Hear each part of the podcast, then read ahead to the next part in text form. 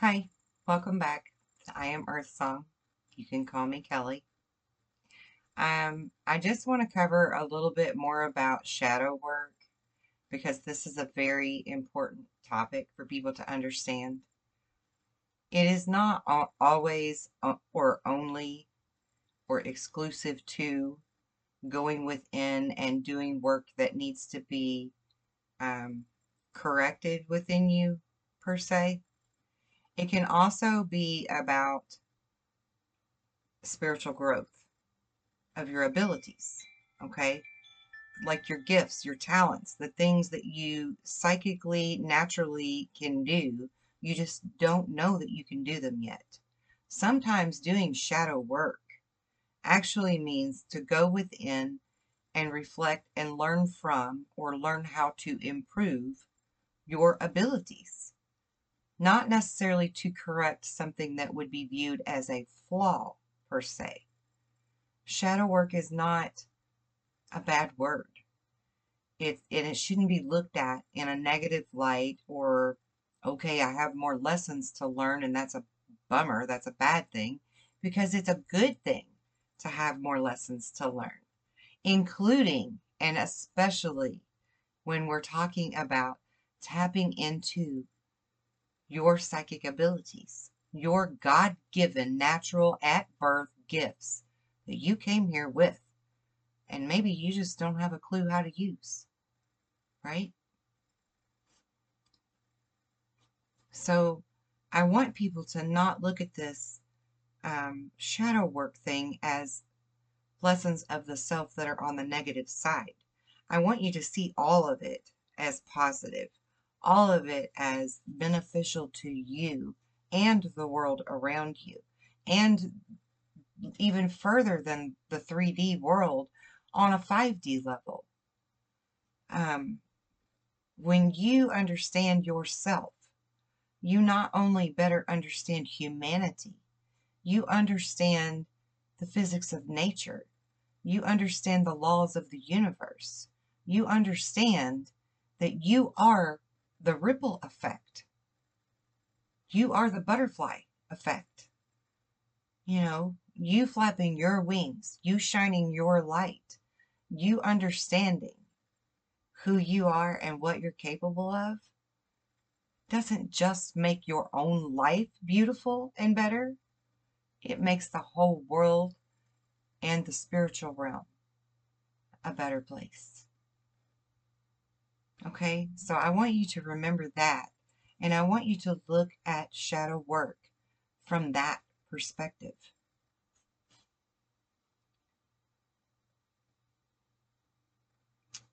We all have lessons to learn, so do your work. Learn your lessons that will strengthen you, strengthen your talents, your gifts, your ability, your clarity, and your creativity. Embrace all of it, okay? I really want you to understand that from a more simple perspective in a more positive light, okay? And um, another small snippet I want to add to this conversation is that people um, people talk about how they feel like they're born into the wrong body. And that's why they're attracted to people of the same gender as them. Um, or maybe they just don't feel comfortable in this body but they are attracted to the opposite gender. Okay? The point here is that a lot of people feel like they're not meant to be in the body they're in. And I want to help you to understand that you are born into exactly the body you were meant to be born in because first of all God doesn't make mistakes. But second of all, neither does your soul. And your soul chose this body, whether you understand that yet or not there were lessons to be learned in this lifetime, on this plane, in this dimension, from you being in this body that you're in. Okay? Maybe in many of your past lives, you were a male. And so you relate and understand and feel more comfortable in the male perspective, right? The divine masculine's perspective. And then in this life, you were born into a female body and it doesn't feel comfortable to you, or you never understood as a child why you felt so different and you didn't feel comfortable in your own skin and etc.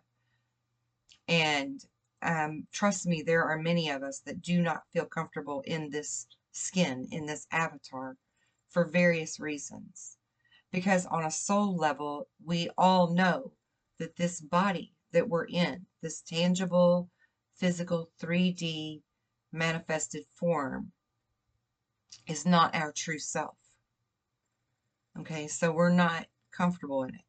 When I was a child, I used to tell my parents that I felt like this little mech warrior person inside of my eyes, and I could see out of the eyes the windows of this body, and it felt big and clunky, and I felt so tiny inside of there, so small, and I was really seeing things from a larger perspective than just you know, these two eyes see things from. My I was already seeing it from my third eye's perspective as a child, and I was very aware of it. And it made me very, very uncomfortable with this body that I was in, um, that felt very large and clunky to me. But in reality, I was actually a very small, petite child, um, you know, littler than all the other kids my age. Um, but inside of me inside of this body, this avatar, was that soul that was looking out through these cockpits, that was very aware that this body was much bigger than the compartment of my soul that I was inside of there. And it felt very strange to me because I was used to being free and big on my own, you know, without physical form. Um, so we all struggle with that. But I want you to, if there are any of you out there who feel like you hate your body because you feel like you were born into the wrong gender or for any other reason, do not hate it, please. I am begging you to look at this from a new perspective with a new eye, your third eye your soul's eye. See it from that level and understand that there are lessons to be learned on this plane by having this avatar. Lessons that we can benefit other souls that are in avatars by learning ourselves, or lessons for the self, for the soul, for its ascension and elevation into um, the higher planes, you know, where we all hope to go and some call heaven, eventually back to the one. Um, we all have lessons, and they're not all easy lessons, but some are very fun, very happy, very positive lessons. So I want you to please think about that as well and be grateful for your lessons and find your blessings in those lessons rather than hating the way that you look or feel within your body.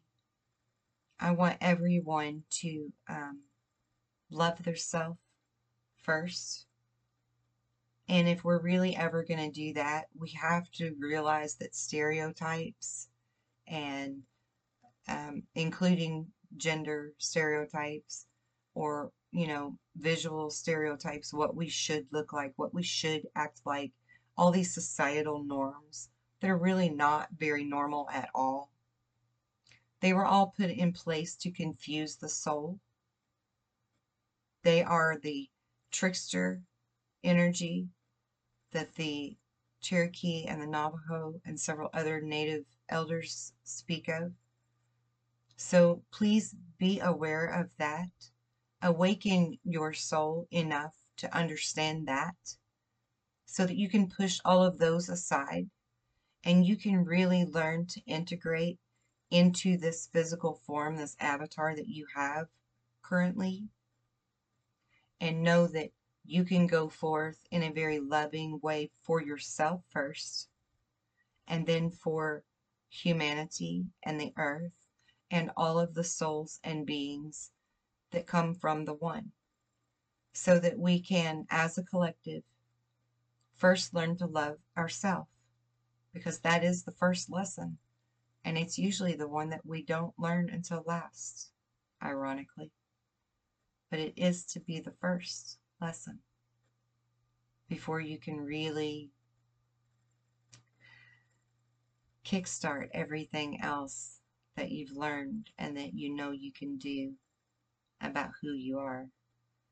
Because once you love the self, once you have that comfort and that freedom, then you can really flourish and move forward and do really beautiful things.